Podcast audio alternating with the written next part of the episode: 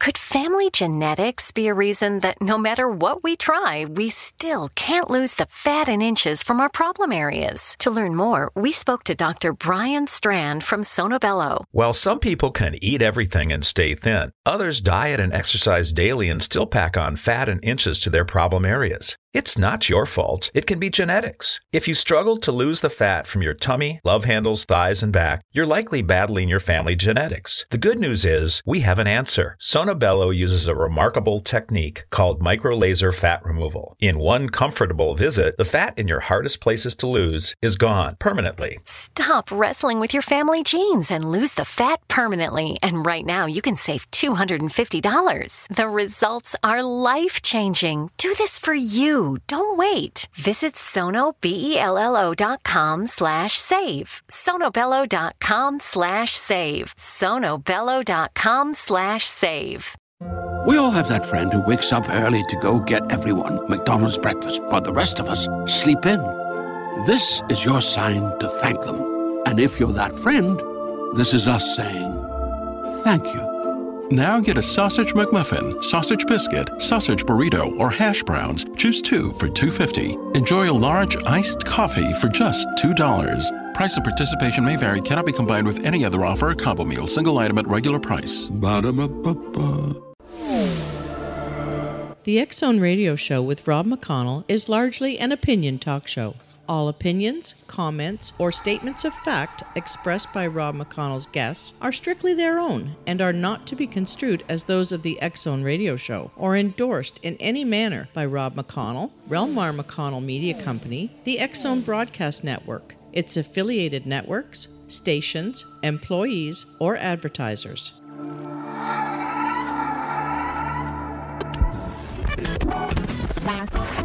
All Hit Radio.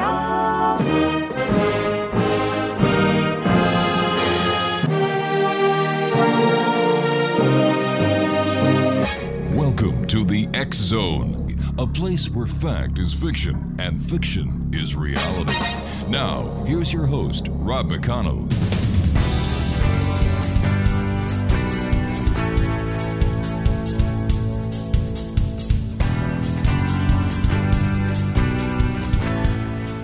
And welcome back, everyone. My name is Rob McConnell, and for the next four hours, I'm your host and your guide as together we cross the time space continuum to this place that I call the X Zone. It's a place where people dare to believe and dare to be heard. It's a place where fact is fiction and fiction is reality. And the X Zone comes to you Monday through Friday from 10 p.m. Eastern until 2 a.m. Eastern, right here on the Zone Broadcast Network, Talkstar Radio Network, Mutual Broadcast Network, and iHeartRadio. If you would like to uh, send us an email, xzone at xzoneradiotv.com on all social media sites, Xzone Radio TV, and to find out about the broadcast schedule that we have for all the great programming on the Xzone Broadcast Network, visit us at www.xzbn.net. Exonation, my guest this hour is Cliff Barackman. Uh, he's been doing field research on Sasquatches since 1994. His expeditions have taken him to 46 states and five continents in search of evidence of relict hominid hominids, I should say, worldwide.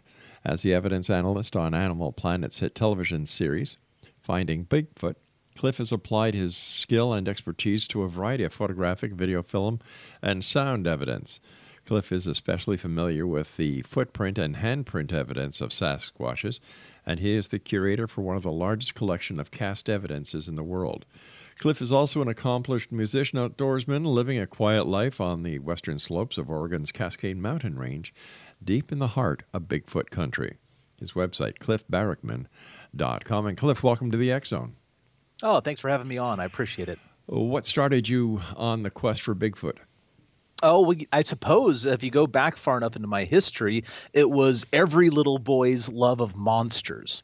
I mean, I grew up in the 1970s watching Godzilla and King Kong and, you know, and all the black and white horror movies with Lon Chaney and stuff. Oh, yeah. You know, and at the same time, you know, In Search of was on. Oh, at, big you know, time. and, and for, for an eight year old, Yeah. that's all the same thing. So Bigfoot, Godzilla, you know, it's all as, as real as it can be for an eight year old. Um, but, you know, fast forward 20 years and I Mm-hmm. find myself in college and I start reading books that are collections of scholarly articles written about Sasquatches from the perspective of anthropologists. And that's when I first started realizing, holy smokes, there's actually evidence for these things. They might be real. And that was back in 94, and I've been doing field work on these things ever since. Um, what kind of evidence is there to substantiate the claims that Bigfoot is real?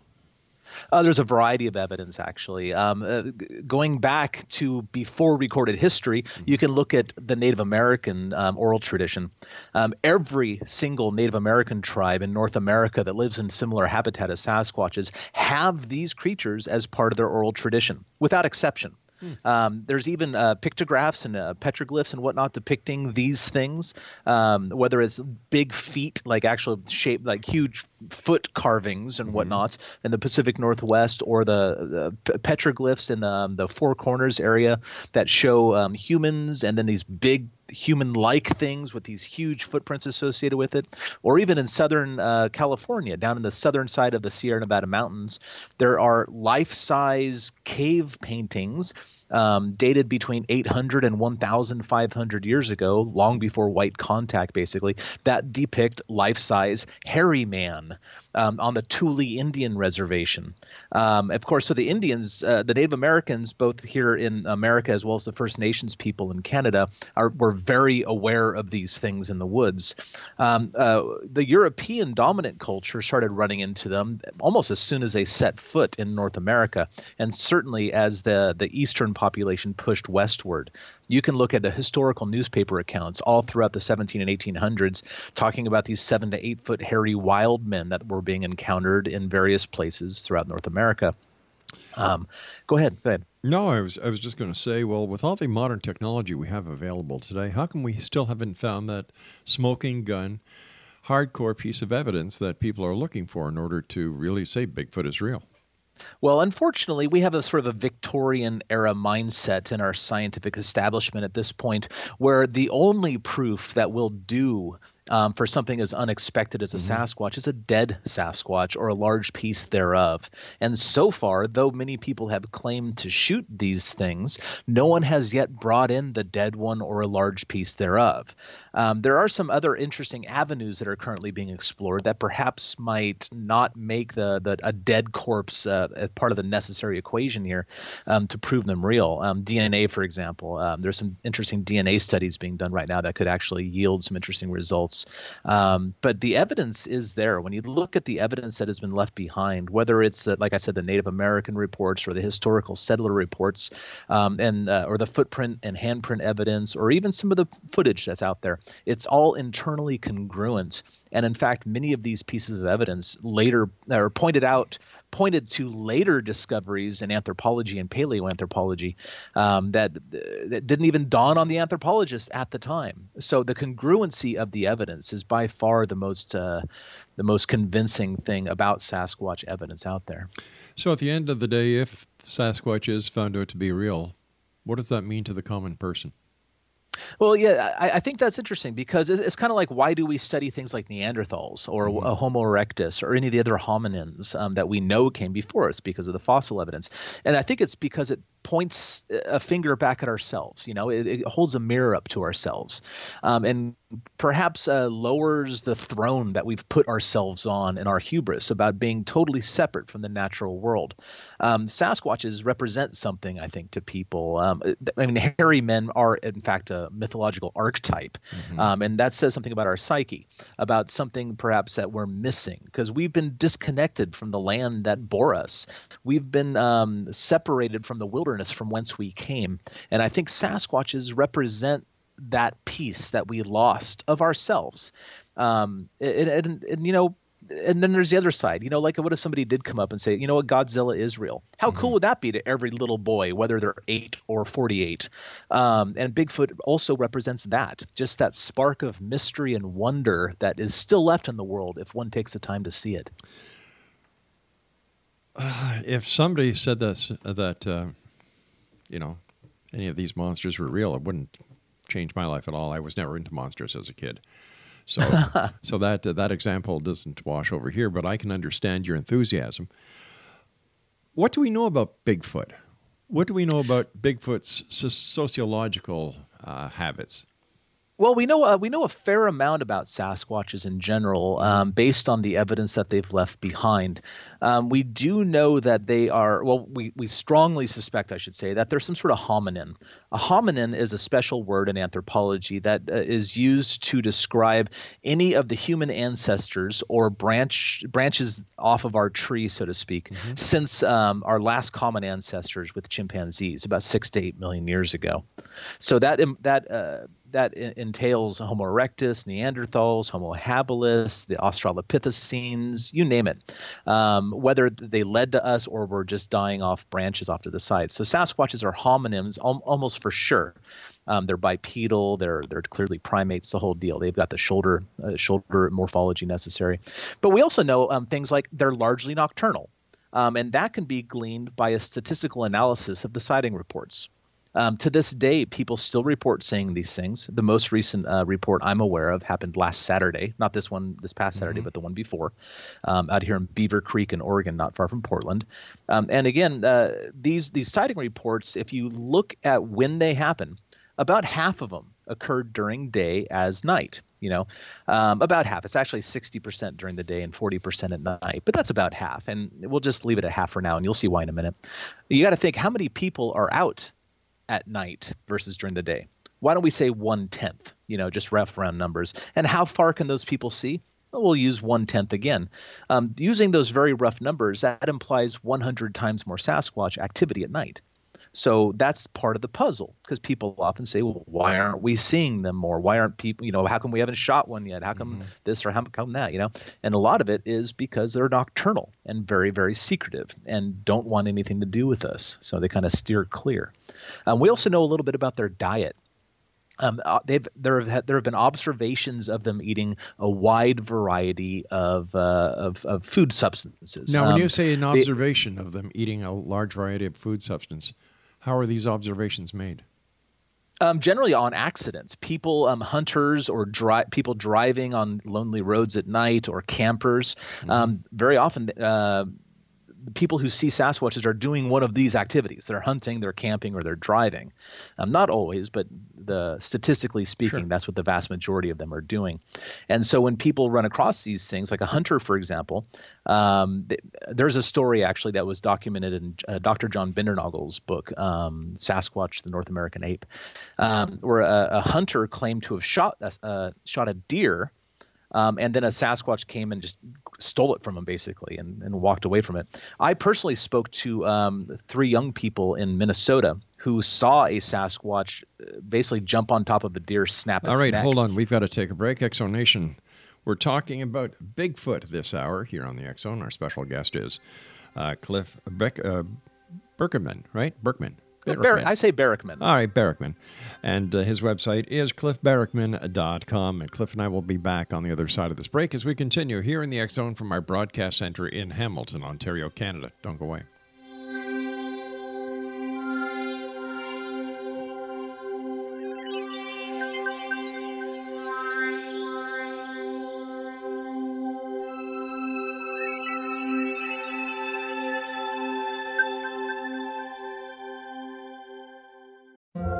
Have that friend who wakes up early to go get everyone McDonald's breakfast, while the rest of us sleep in.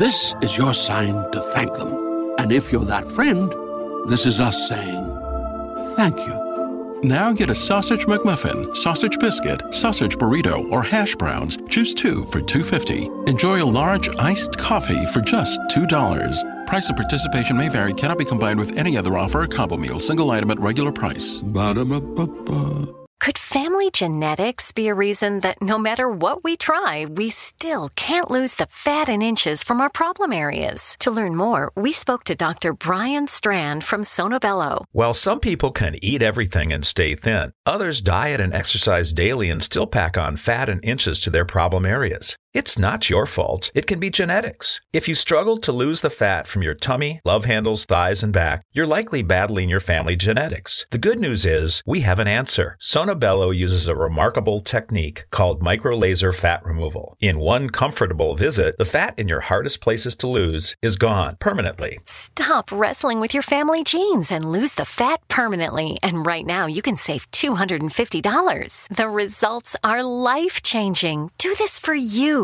Don't wait. Visit sonobello.com slash save. sonobello.com slash save. sonobello.com slash save.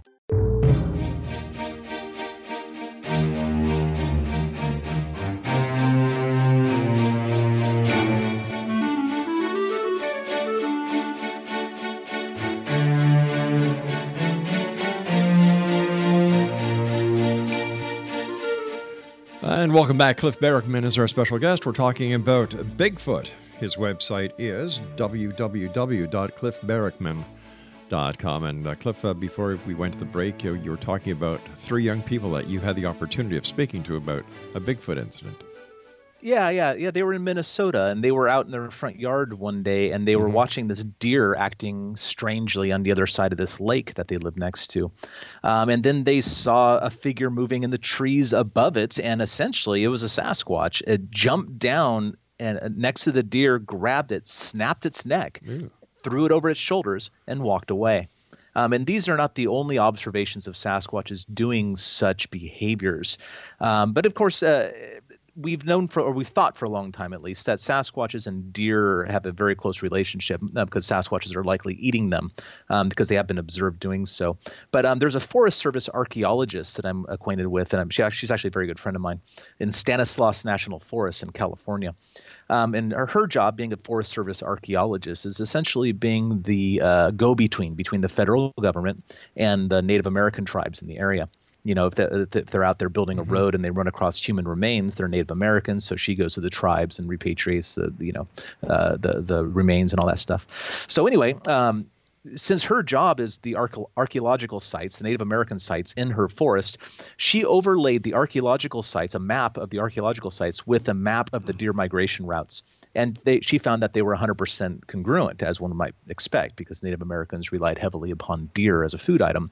So, but you know, she's a Bigfooter as well. She's seen them. She knows they're real. So she overlaid a map of um, Bigfoot sighting reports with that same deer migration route, and she found that it was 100% congruent, which is again strong evidence that Sasquatches are in fact predating and going after and eating deer. So, um, but again, they eat a, a wide variety of uh, animals and plants. They've been seen eating frogs. They've been seen eating skunks and possums and raccoons and uh, you know fern stalks and raiding apple trees and eating garbage and roadkill and you name it. They're pretty much uh, the ultimate omnivore here in North America. So they're the seagulls of the animal kingdom. yeah, pretty much. Yeah, Gotcha. that's a great Um, way to put it. If Bigfoots are real, how come there have never been any bones found? Well, people ask me that a lot, of course, and uh, my answer is usually a form of a question, like if bears are real, why don't we find their bones? And it's pretty much the same answer. Now you're saying, but there are bones. You know, there's bones in museums and whatever else. But yeah, but those bears have been shot and killed, and as I noted before, uh, no one has successfully brought in a Sasquatch that they've shot and killed, if anybody indeed has. Um, but we're talking a, a naturally dead animal as opposed to one that has been shot and killed. Um, we're also talking about apex predators where no other animal hunts them. You know, like deer, for example, uh, they don't get to choose where they die because the mountain lion doesn't talk it over with them. You know, just the mountain lion jumps on it and kills it and eats it or drags it away and hides it in a tree or does whatever mountain lion does. But um, so the deer has no say in where they die. However, apex predators do. Apex predators mean that nothing else hunts them for food. So we're talking bears and mountain lions and Sasquatches and bobcats and things like that. Um, so basically, oddly enough, zoologists don't study this which I think is fascinating that there's this whole field left unstudied by biologists. Um, so one has to speculate, and I, I, think it's pretty safe to speculate that they behave much like, say, a farm dog or a farm cat does. You know, one day the dog or cat, or in this case a Sasquatch or a bear or something, they get sick, and of course they've been sick before in their life. So uh, they're vulnerable and they know this. They probably hide themselves away pretty well so as to avoid trouble. And one day, instead of getting better like it has every other time in its life, it dies. So to start off with, um, they've literally hidden their own body, literally hidden their own body. Now, within a few hours to a few days maximum, the scavengers would move in. And here we're talking about weasels and coyotes and bears and stuff eating the flesh away, probably dispersing the bones here and there, the body parts, you know, take an arm over this direction, take a mm-hmm. leg a couple hundred yards that way, that sort of stuff. So the meat is eaten away pretty quickly. Um, the hair would be eaten away by moths, and the bones are actually eaten um, by the most plentiful animal in North America by biomass, which is the deer mouse. Deer mice, as well as wood rats and porcupines and coyotes and deer, even all of these animals eat bones. So the re- the forest essentially recycles the body parts pretty quickly. When you add to that the fact that they literally hid their body, and add to that the scarcity of the species to begin with, one would expect to never find naturally dead Sasquatches. And um, I've been, you know, in the field for 25 years doing Bigfoot stuff, and I've been asking all the naturalists I run across, how many naturally dead bears have you run across? And so far in 25 years, I got a maybe one and a, a, couple owl hooters, owl mm-hmm. biologists, were in Northern California and found the back legs of a black bear stuck out from underneath this giant redwood tree that had been fall, uh, that had fallen during a storm, which kind of supports my hypothesis that um, they hide themselves in these little hidey holes that are out of the way, so they did, so they'll never be found because they think they're going to get better. You know. What do we know about uh, the way they live? Very little, but we can um, glean some stuff based on the other great apes, because again, Sasquatches are just a great ape, essentially, is all mm-hmm. they are. Um, we can glean a little bit about their social behaviors based on other great apes as a model, and also using the footprint evidence. Um, see, most most mammals are notoriously difficult to get close to and to find in North America. Um, biologists, field biologists, uh, rely heavily upon their spoor, basically uh, their footprints, uh, scat, uh, hair sample, things like the signs of their passing. That's what spoor means. So uh, biologists, they don't go out and count the bear they see. They go out and count the footprints that they find and the foraging sites. Um, and then they do a little bit of fancy math and they kind of get a guesstimate for a population. So that same technique applied to Sasquatches has now shown us that they seem to live in small family groups where somebody might report a Bigfoot has been seen. Um, there's that just means they saw one. Doesn't mean it's the only one in the neighborhood. Right. Because footprint evidence indicates that they travel in small groups of like maybe two or three individuals over a fairly large area. You know, a few hundred yards apart, they could be sweeping through a valley looking for deer or you know whatever they're trying to eat that day.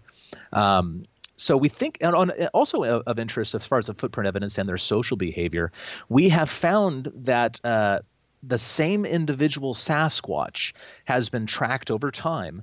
And sometimes it seems like the big ones, presumably males, um, go to different areas as far as 60 or 70 miles away and visit other females based on the footprints that were found at the scene.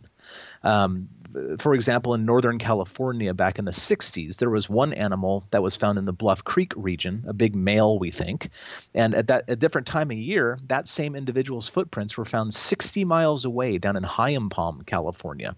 Uh, it seems like a long ways to go, but when you look at the map, there's only one ridge connecting those two areas, a 60 mile ridge called a Friday Ridge. And it can travel that one mountain ridge and be down in the other area a different time of year, visiting a different, presumably female because um, of smaller footprints associated with it. So, what was, what is your opinion of the Gimlin Patterson film?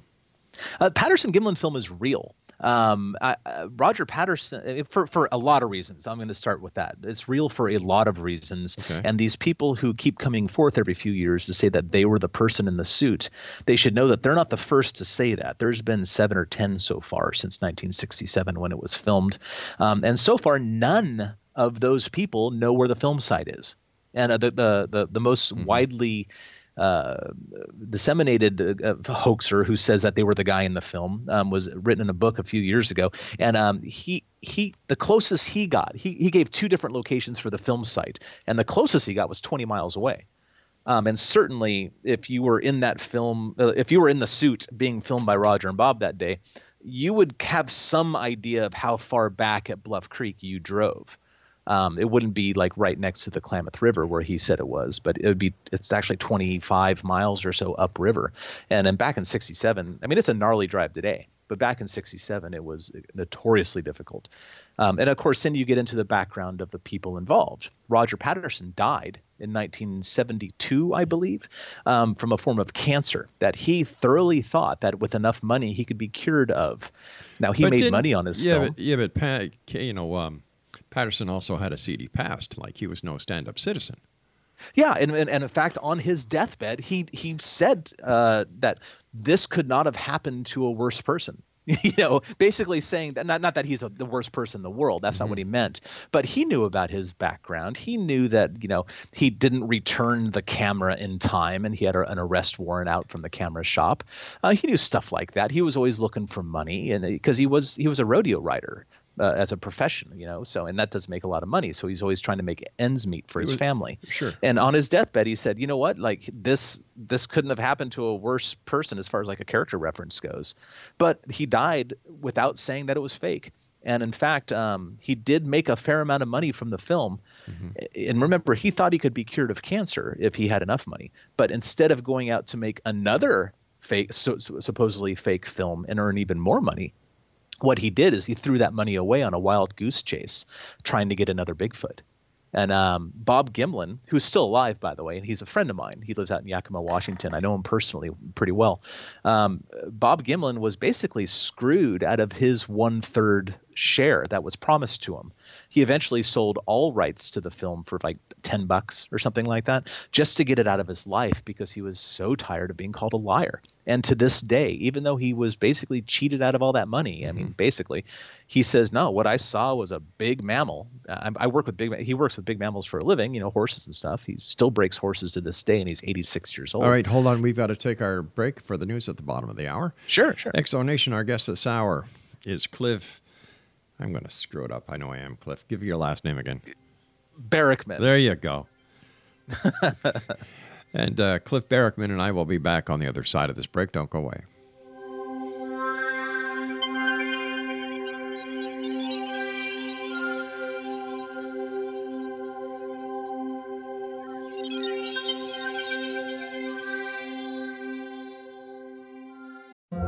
Have that friend who wakes up early to go get everyone McDonald's breakfast, while the rest of us sleep in.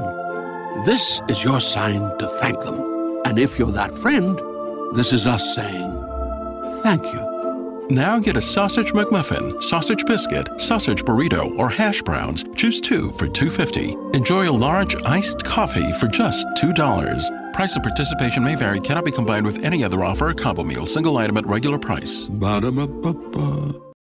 We all have that friend who wakes up early to go get everyone McDonald's breakfast, while the rest of us sleep in. This is your sign to thank them.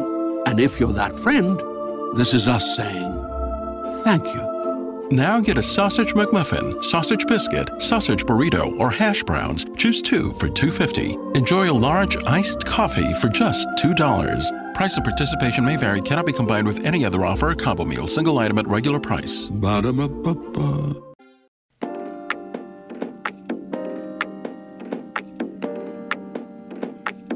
Cliff Barackman is our special guest this hour, Exo Nation, www.cliffbarackman.com. We're talking about Sasquatch, Bigfoot. You know, that big hairy guy that runs uh, throughout the forest. No, I don't mean your Uncle Clem, Craig. I mean the real one. Mind you, after meeting your Uncle Craig, you know, kind of, there's a family resemblance there. Um, first of all, thanks very much for coming on, Cliff. Great talking to you. Um, and you, we were talking about the Patterson Gimlin film, and what evidence do we have that it wasn't a hoax besides the the lack of details from these people who purport to have been inside the suit? Well, it, when you look at the figure itself, um, it tells a lot about what that can and cannot be. Mm-hmm. Um, it, it, it for a lot, I mean, it can only be a real animal or a guy in a suit. I think that's agreed. Yeah. So you have to look. Could it be a suit? So um, now at the time, I think it was actually 1969 that this happened, not 1967 when it was filmed. Um, uh, John Green, um, a veteran Bigfoot researcher back in the day, he took the film to Walt Disney Studios and said, "Hey, look at this." how would you guys do this if you were to fake it? Mm-hmm. You know, because at Walt Disney, it seems like that's a good place to go because they're making high, you know, high budget films and whatnot. And the Disney company looked at it and studied it for a while and said, you know, we couldn't do this with what we know how to do. We could not make that. Um, and so you hold it up to another light. Um, look at um, Planet of the Apes. I believe Planet of the Apes won Academy Awards at the time for uh, special effects and whatnot, costumes and everything. Mm-hmm.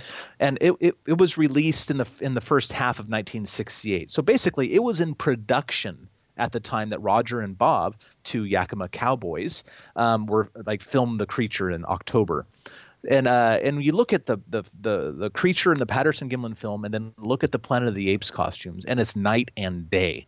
Uh, the differences you, you, they look like masks. There's no uh, well, muscle movement. It, it, to be plan- to, to, be fair, to be fair here, when you're looking at the the film that uh, Patterson and Gimlin pro, uh, you produced, you're not that close. The camera angles aren't that close. There there seems to be. Um, for one for one thing, the the costumes in Planet of the Apes were made so that there could be movement of the of the ape's mouth. So you know, I, I find that a, a real far stretch comparing what the Planet of the Apes costume looked like compared to what this Bigfoot representation looks like.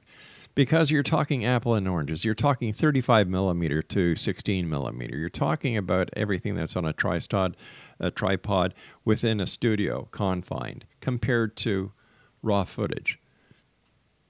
You're absolutely correct. Uh, the Planet of the Apes has a much higher resolution, even yeah. though that's not. I don't think that's like the term that's used with real film versus digital. But yeah, it is a better quality film, and it's certainly less shaky because no one's running after a wild creature while you're filming it, right? But when you look at the at the closest frames from the Patterson Gimlin film, they were filmed from about 90 or 100 feet away, and they are actually in focus. Um, a lot of people say it's blurry, but the best film, the best frames from that footage are actually in focus because the camera is an infinite focus. Everything in the frame is in focus, it turns out. Um, and you can see anatomical features in the creature itself that you cannot see in any of the Planet of the Apes costumes. And what I mean by that is you can see the shoulder blades themselves moving underneath the back skin mm-hmm. as the creature moves.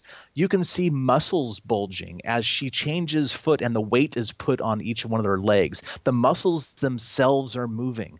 You can actually see the foot flexing in the mid part of the foot, which is a feature that's been observed and inferred in all of the Sasquatch footprints. All right, so well. let me let me ask you one simple question here.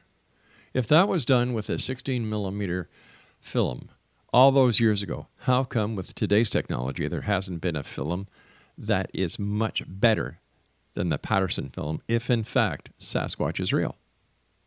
That is a very good question. And I don't have an answer for you. I do, however, uh, would like to say that I've seen some very impressive pieces of footage, but none as long nor as close as that in the Patterson Gimlin film. And unfortunately for us Bigfooters, Roger and Bob set the bar very high very early on.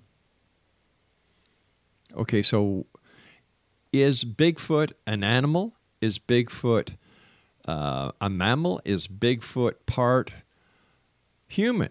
Like, what do we know? Well, Bigfoots are definitely animals because the other options are plants and protists and things like that. So it's definitely an animal. Mm-hmm. Um, they're definitely mammals and I, I and by all observations, they are primates as well. In other words, they're hominids. Hominid is the anthropological term for human beings and the great apes. Uh, you know, the African apes specifically, right. chimpanzees and gorillas. Um, how much closer they are to us is a matter of question. Um, I think that they're very likely hominins, as I mentioned earlier, because that's a designation that means they came uh, off the, the human family tree mm-hmm. um, be, since we split from uh, chimpanzees six or eight million years ago or so. Um, so they're almost for sure hominins. And the, the term that's now being used for these things, and not just Sasquatches, the uh, the, the ones that are found worldwide, like the Yetis or Yeah. in uh, the Himalayas or the Almas in uh, Eastern Europe or you know all those sort of things, are relict hominoids is the term.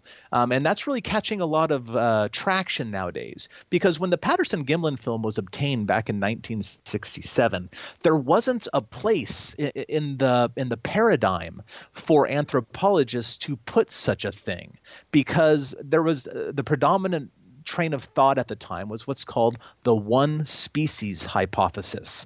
And that is a is, is a way of saying okay so homo erectus was on the scene then neanderthals moved in and the the presence of neanderthals made homo erectus go extinct.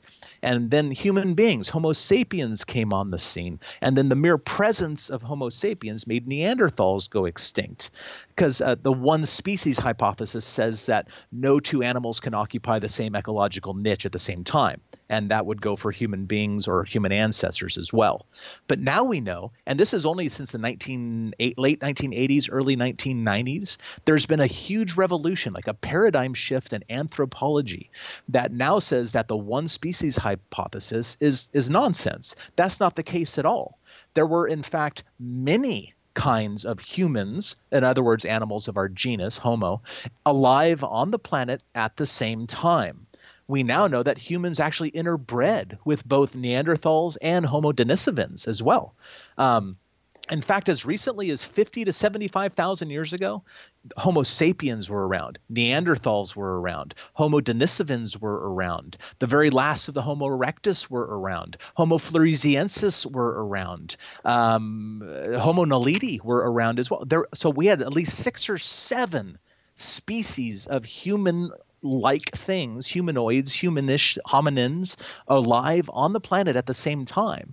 So it makes a lot of sense that a thing like a Sasquatch could in fact exist and maybe has persisted until the present day. All right, let's take that one step further.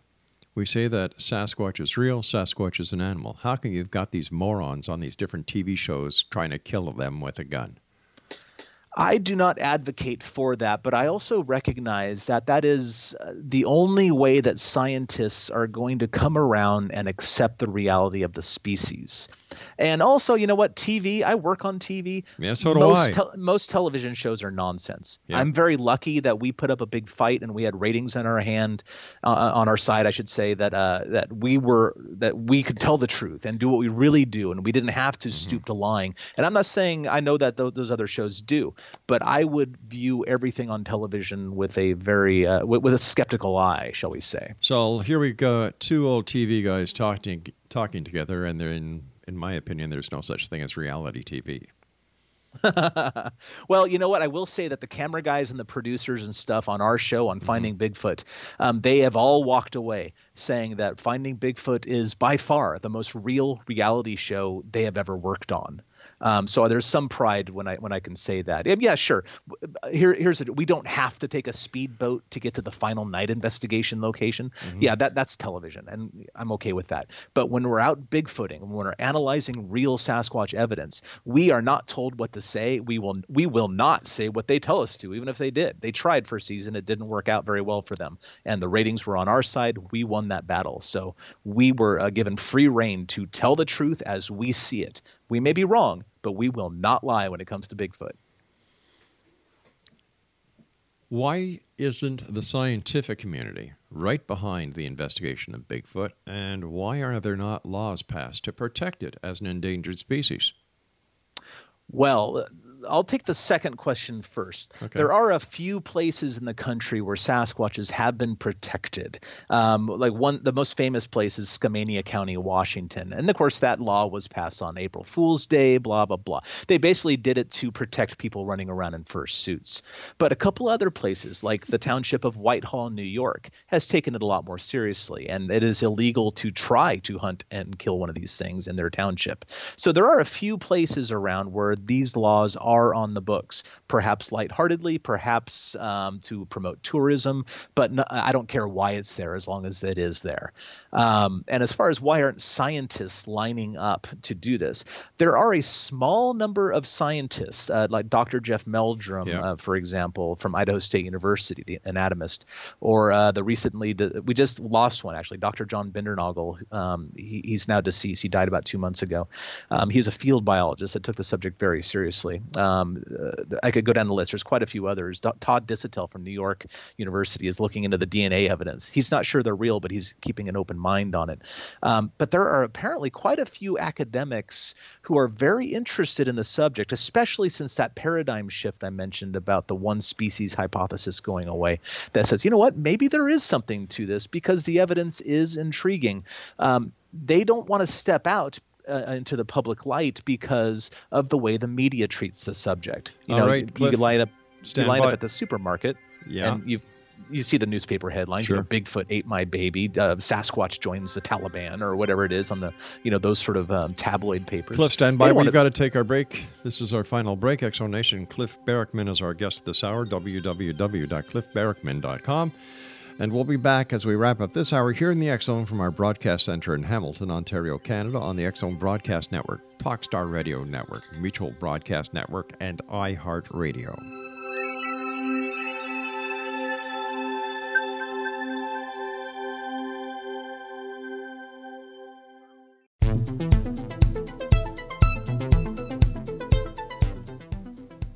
Cliff Barackman is our special guest this hour, Exonation. CliffBarackman.com is his website. Um,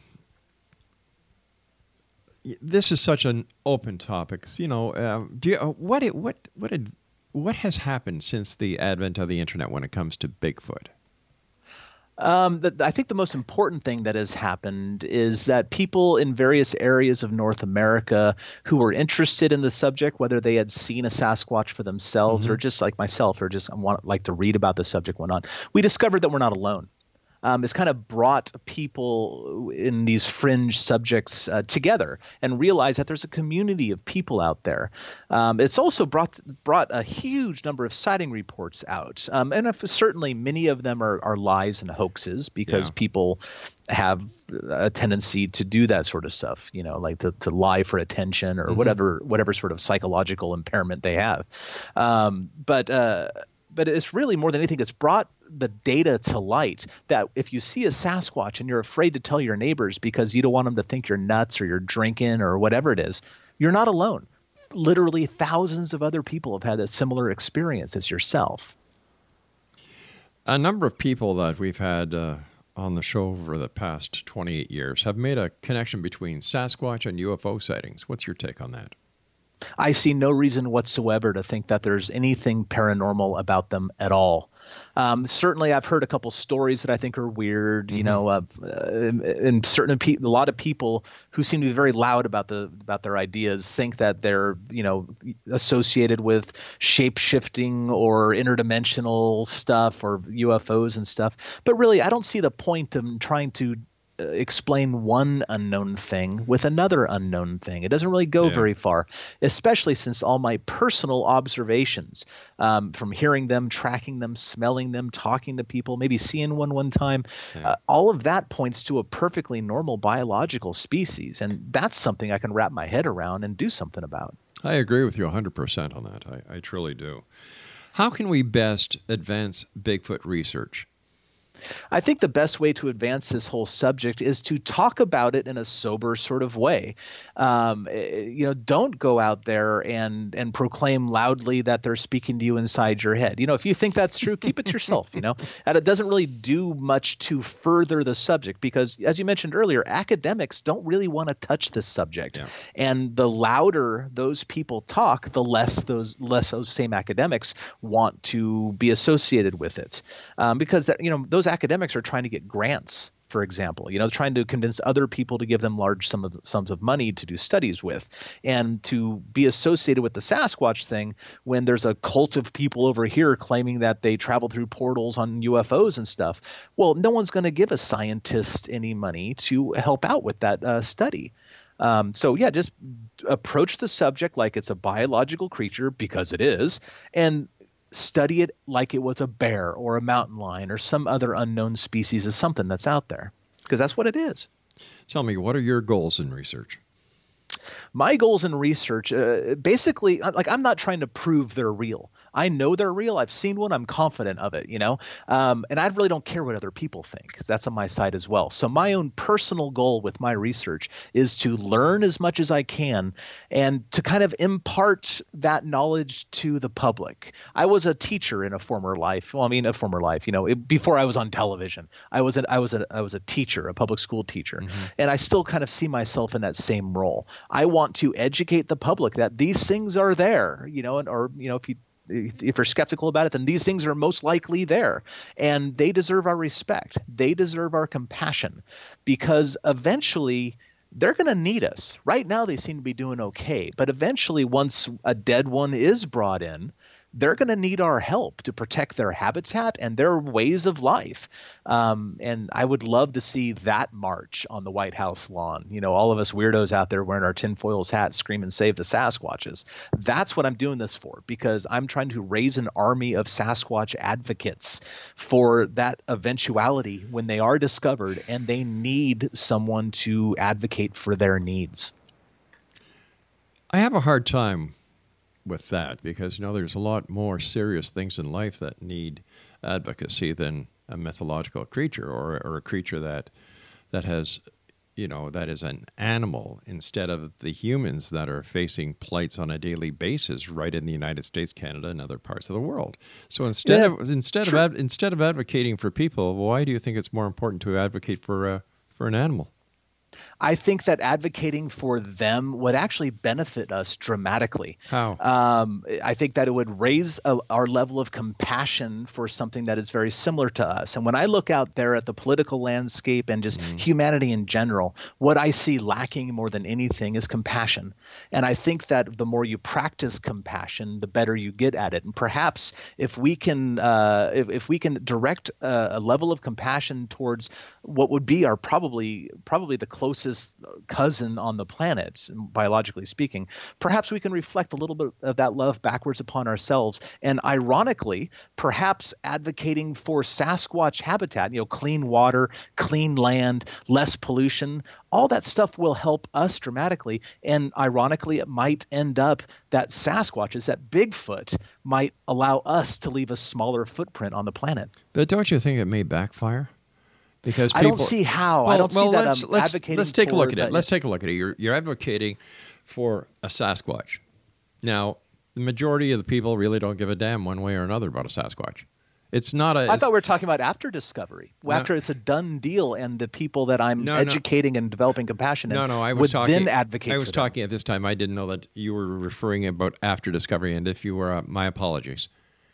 Yeah, yeah. I, am saying that I, am trying yeah. to increase awareness of them now because they are real. And then after discovery, the people who were interested in the subject would then advocate for the protection of their land and their their species, which would uh, reciprocate to a, a benefit but, for ourselves. But once again, because we, we share the planet. But once again, you say they are real.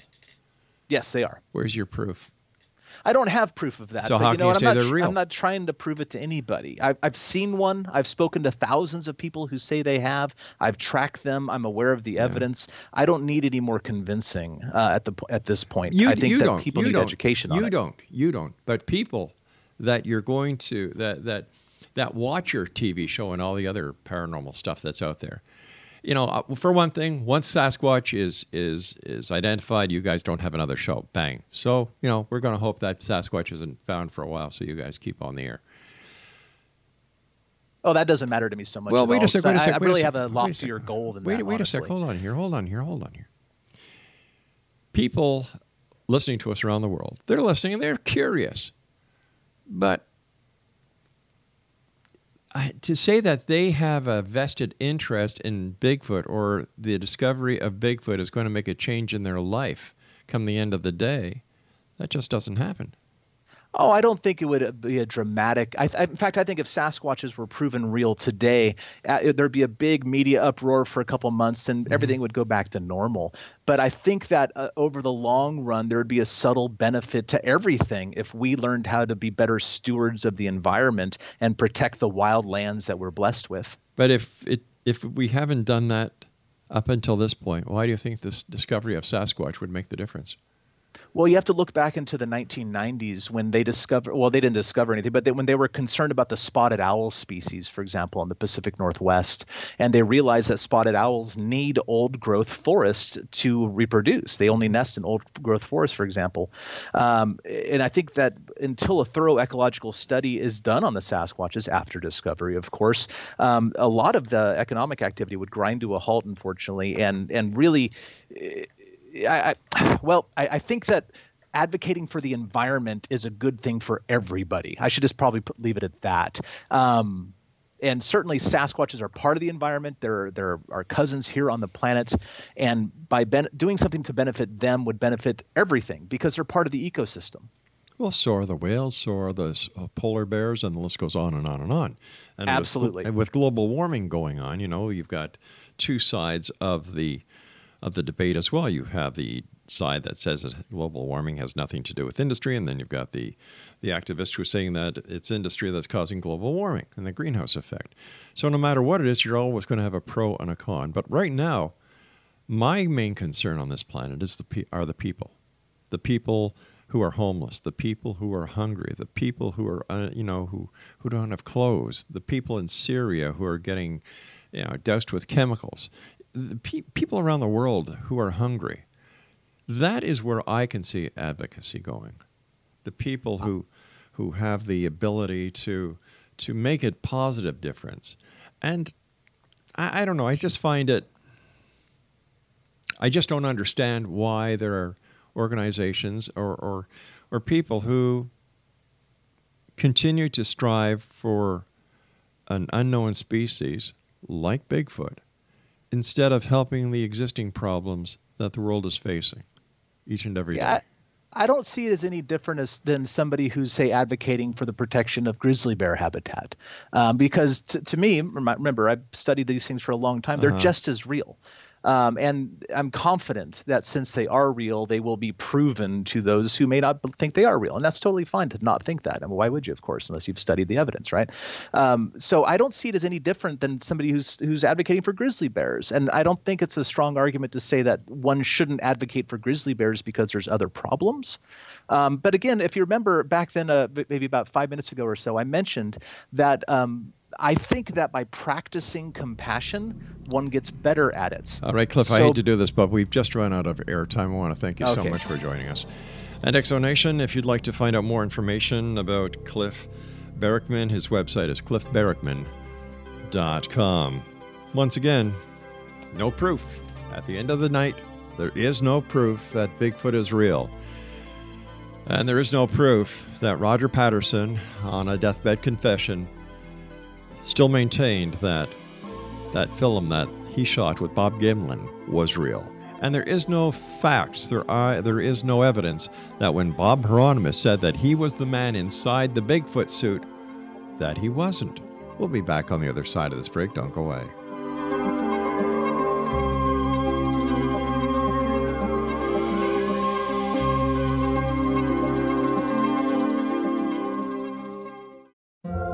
Have that friend who wakes up early to go get everyone McDonald's breakfast while the rest of us sleep in. This is your sign to thank them. And if you're that friend, this is us saying thank you. Now get a sausage McMuffin, sausage biscuit, sausage burrito, or hash browns. Choose two for two fifty. Enjoy a large iced coffee for just $2. Price and participation may vary, cannot be combined with any other offer or combo meal, single item at regular price. Ba-da-ba-ba-ba.